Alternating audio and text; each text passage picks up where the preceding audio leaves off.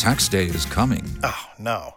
But if you sign up for Robinhood Gold's IRA with a 3% match, you can get up to $195 for the 2023 tax year. Oh, yeah. Sign up at Robinhood.com slash boost by tax day to get the biggest contribution match on the market. Subscription fees apply. Investing involves risk. 3% match requires gold for one year from first match. Must keep IRA for five years. Robinhood Financial LLC member SIPC. It's Wednesday, July 26th. I'm Bryan Dean Wright, former CIA operations officer, and this is The Wright Report.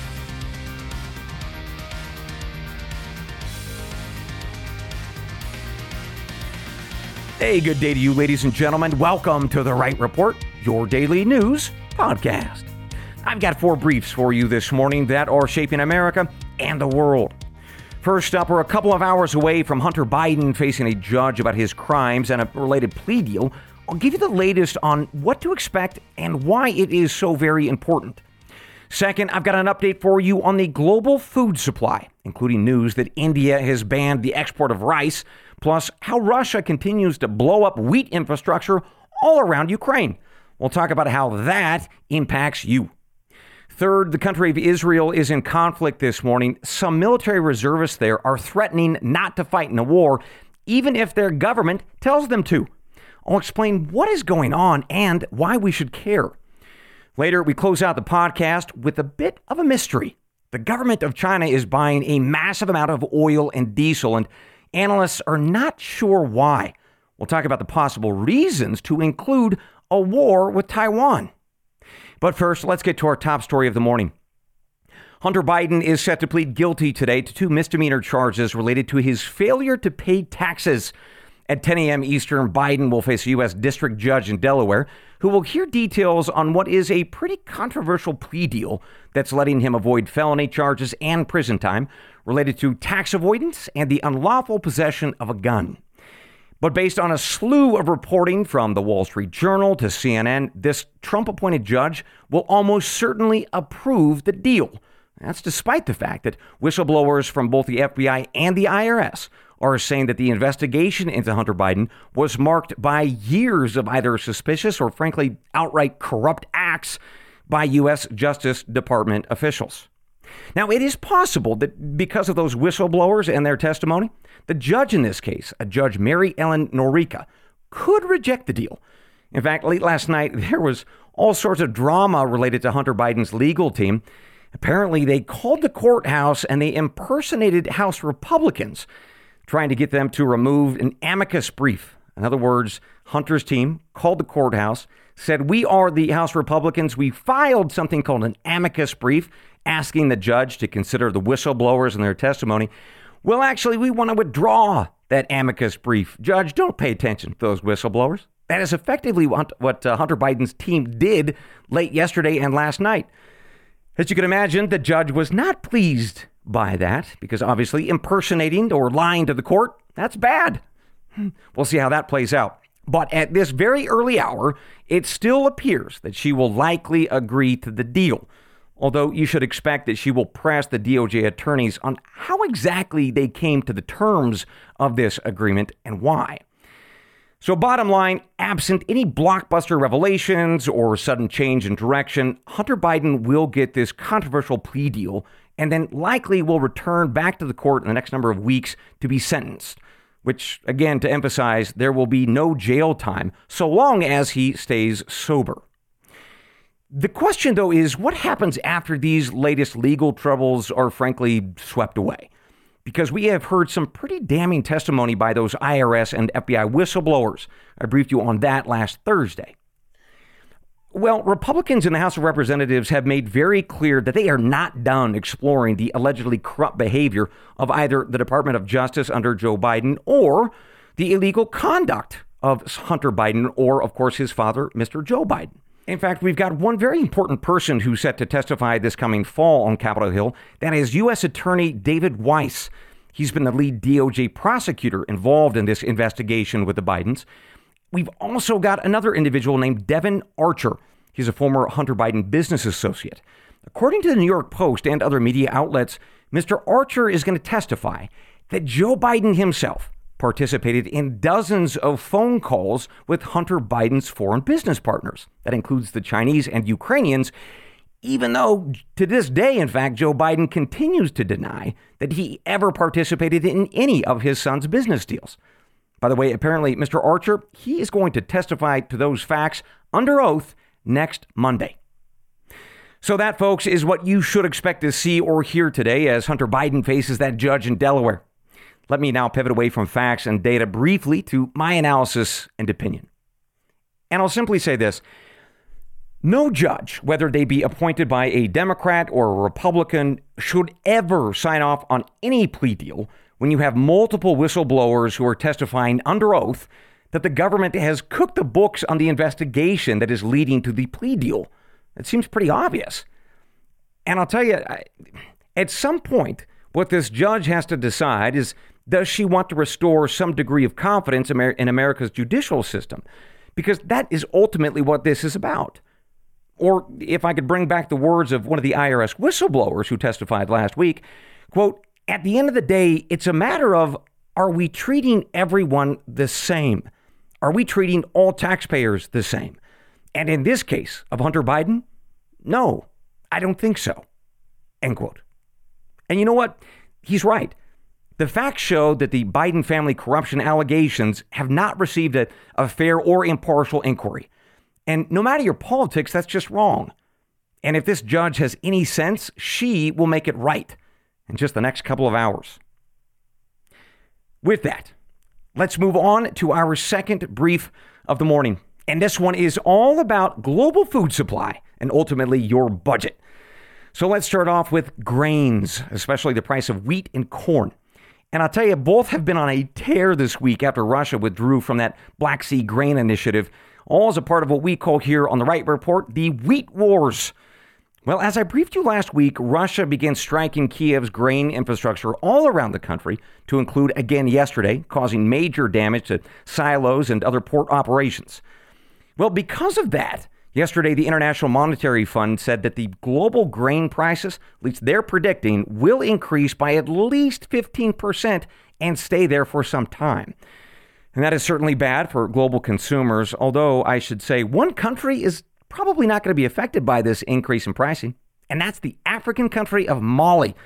And that's because Russia announced that Mali would be getting some of Russia's wheat supply at a pretty steep discount, about 50,000 tons in all, and that'll actually make up for some of the lost supply that they had been getting from Ukraine.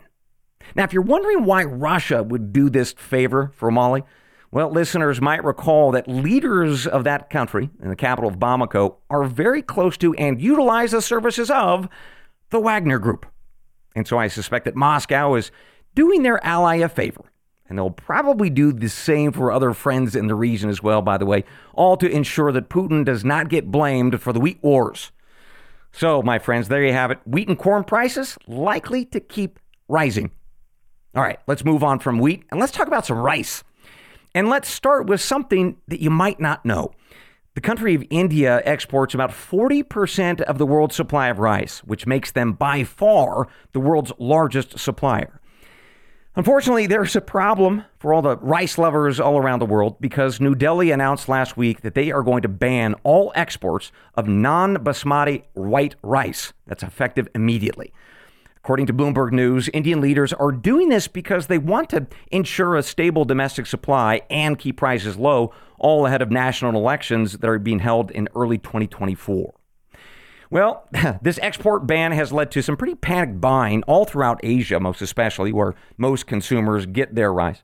But we're also seeing lines of consumers in front of grocery stores in places like Canada, Australia, and even the United States, too. In fact, some stores are putting limits on how much rice that consumers can buy. So do keep that in mind the next time you're shopping. By the way, if there is any good news to report on this global uh, food supply issue, it's that global corn, things are looking pretty good, actually. The U.S. Ex- is uh, expected to have a pretty decent harvest. Brazil, meanwhile, they anticipate a record crop there, too. But as ever, I'm focused on something called the hard wheats, which are used for baking breads. Those stocks have been absolutely hammered by drought in both the US and Canada. Plus, we've got that El Nino weather condition that could throw a monkey wrench into global production of all sorts of crops, most especially that hard wheat. So I'm going to keep an eye on that, as this, of course, affects not only our pocketbooks, but also consumers all around the world, including very poor nations where increasing food prices tend to cause things like riots and market chaos. More to come. With that, my friends, let's take our first break of the morning. Enjoy the following messages from our sponsoring partners, remembering that if you don't hear my voice telling you about a product or a service, then I do not endorse it. We'll be right back. Hey everybody, Bryan here. I want to tell you about a product that's important to me, but first, something that you might not know. Of the 100 prescription drugs that Americans use most, 83 are sourced from abroad, and virtually all of it comes from either China or India. And I think that that is absolutely awful. And so too do the folks at arcseedkits.com. They provide heirloom seeds that can grow medicinal herbs year after year for a whole host of ailments, from anxiety to sleeplessness to topical pain. But beyond medicines, their all in one seed kit also gets you 65 varieties of fruits and vegetables, from carrots to tomatoes, onions to peppers. And that, my friends, is food security.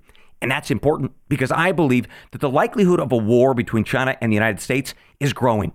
And that means that we need to be prepared to protect ourselves and our families.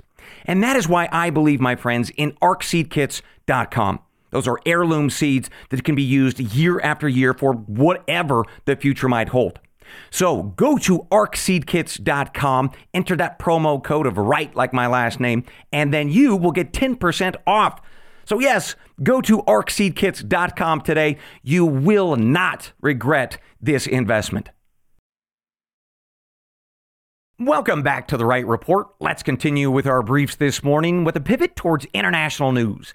And we start in the Middle East, where the Israeli people are deeply divided this morning over judicial reforms. And many are, in fact, protesting, including some in Israeli military. In fact, they're promising not to serve their country so long as these reforms stay on the books.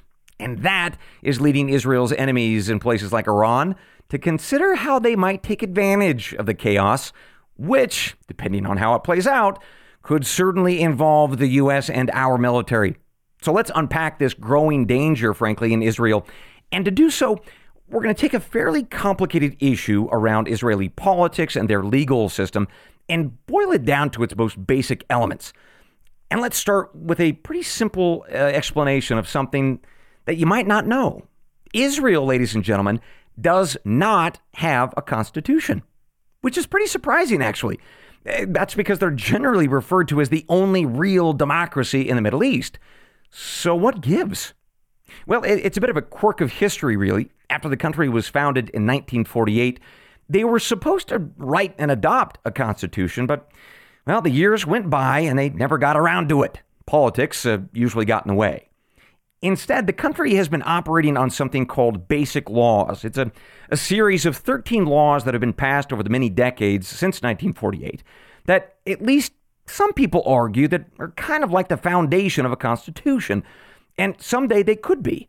Now, they deal with things like basic rights and duties and responsibilities of Israeli citizens. But for now, these basic laws are not ironclad. They're simply laws. And this issue of no constitution and basic laws, well, that has led to a host of pretty thorny issues over the decades, namely whether and how these basic laws can be challenged, uh, by whom, and ultimately, who decides what the ultimate law of the land is in Israel. Is it the legislative branch and the prime minister, or is it the judicial branch and the Supreme Court? So, that is the very simplified background of this ongoing raging debate in Israel that leads us, in fact, to last January. That's when the current Prime Minister, Benjamin Netanyahu, launched what he called judicial reforms. So, his belief was and is that judges and the Supreme Court in his country have repeatedly overstepped their boundaries. They've become sort of activists, overturning very important legislation. Now, his opponents, however, mostly the nation's liberals and progressives, they strongly disagree. They say that Netanyahu is, is a dictator and that he and his party are trying to destroy democracy.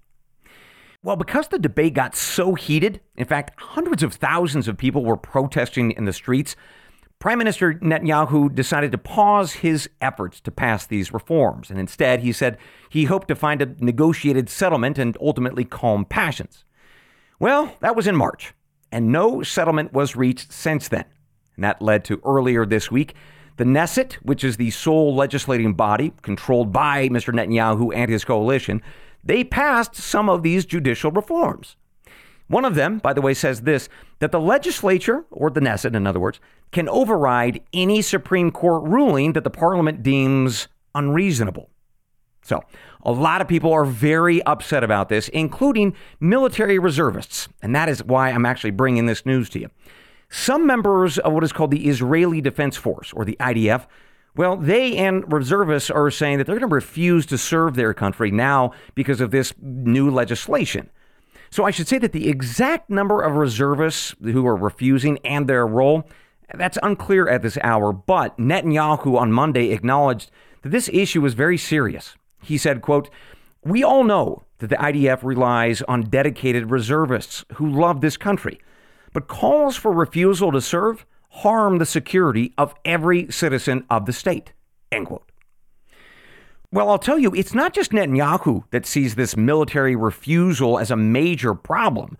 So too do Israel's enemies. Although I should be clear, they don't really see it as a problem, more as an opportunity.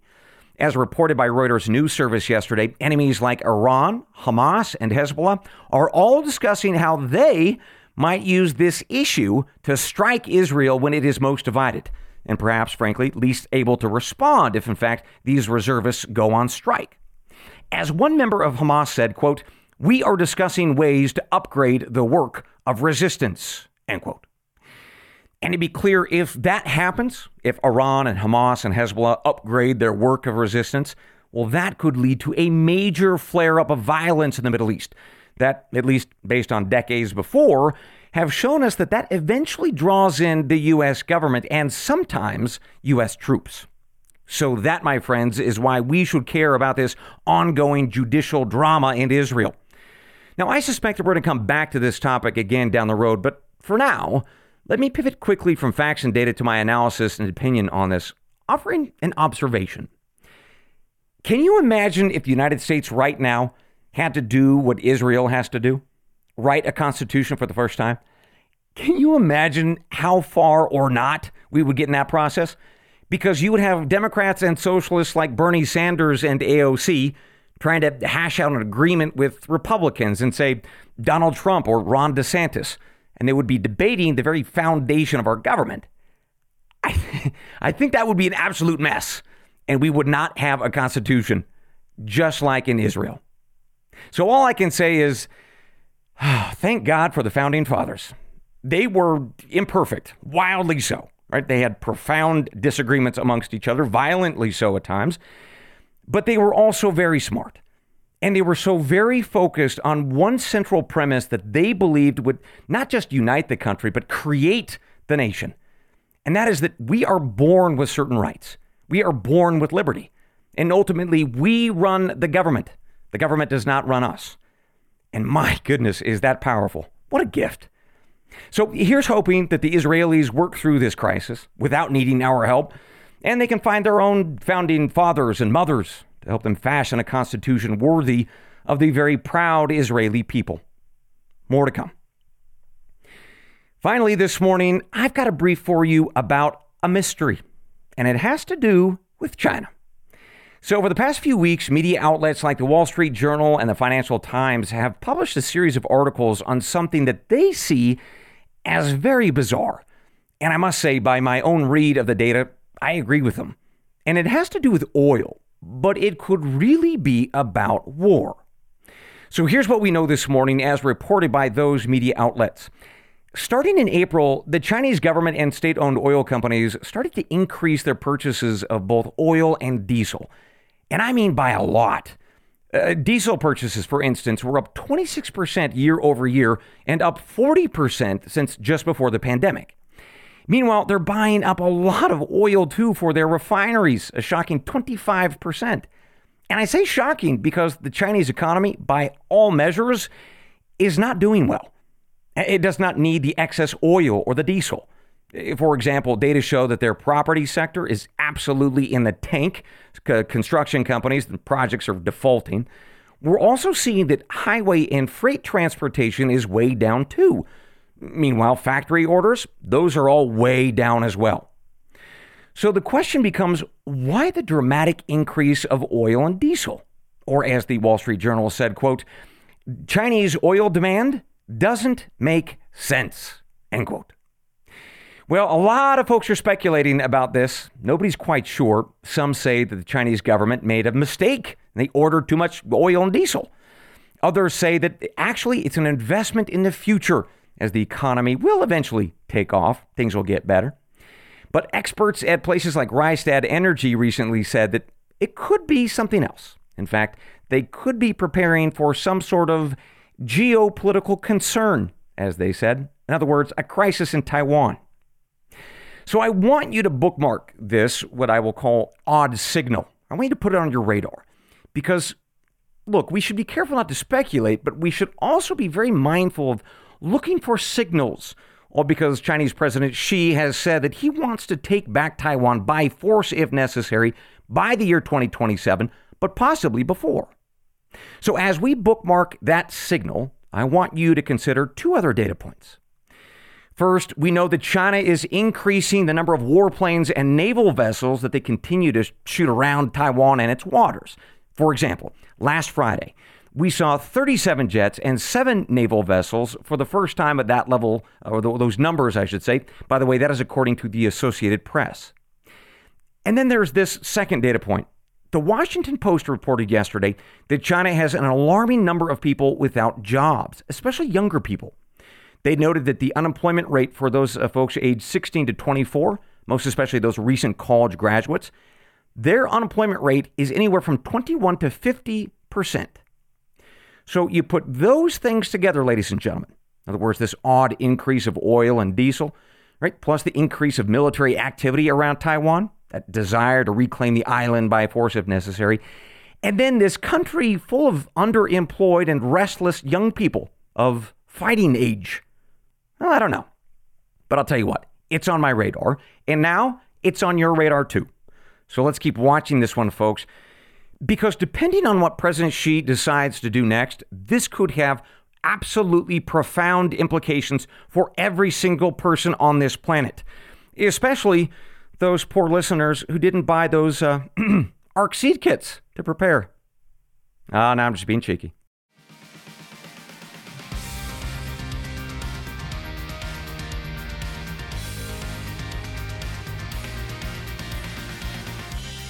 All right, with that, ladies and gentlemen, we conclude this morning's episode of The Wright Report. Now, since we've covered a lot of great news this morning, I don't have one more thing before I let you go, so I'm just going to wish that you have a wonderful rest of your day. And as always, I will see you tomorrow, God willing. Until then, I leave you with the creed of every good spy and every wise American. They're the words from the Gospel of John, chapter 8, verse 32. And you shall know the truth and the truth shall make you free. Good day.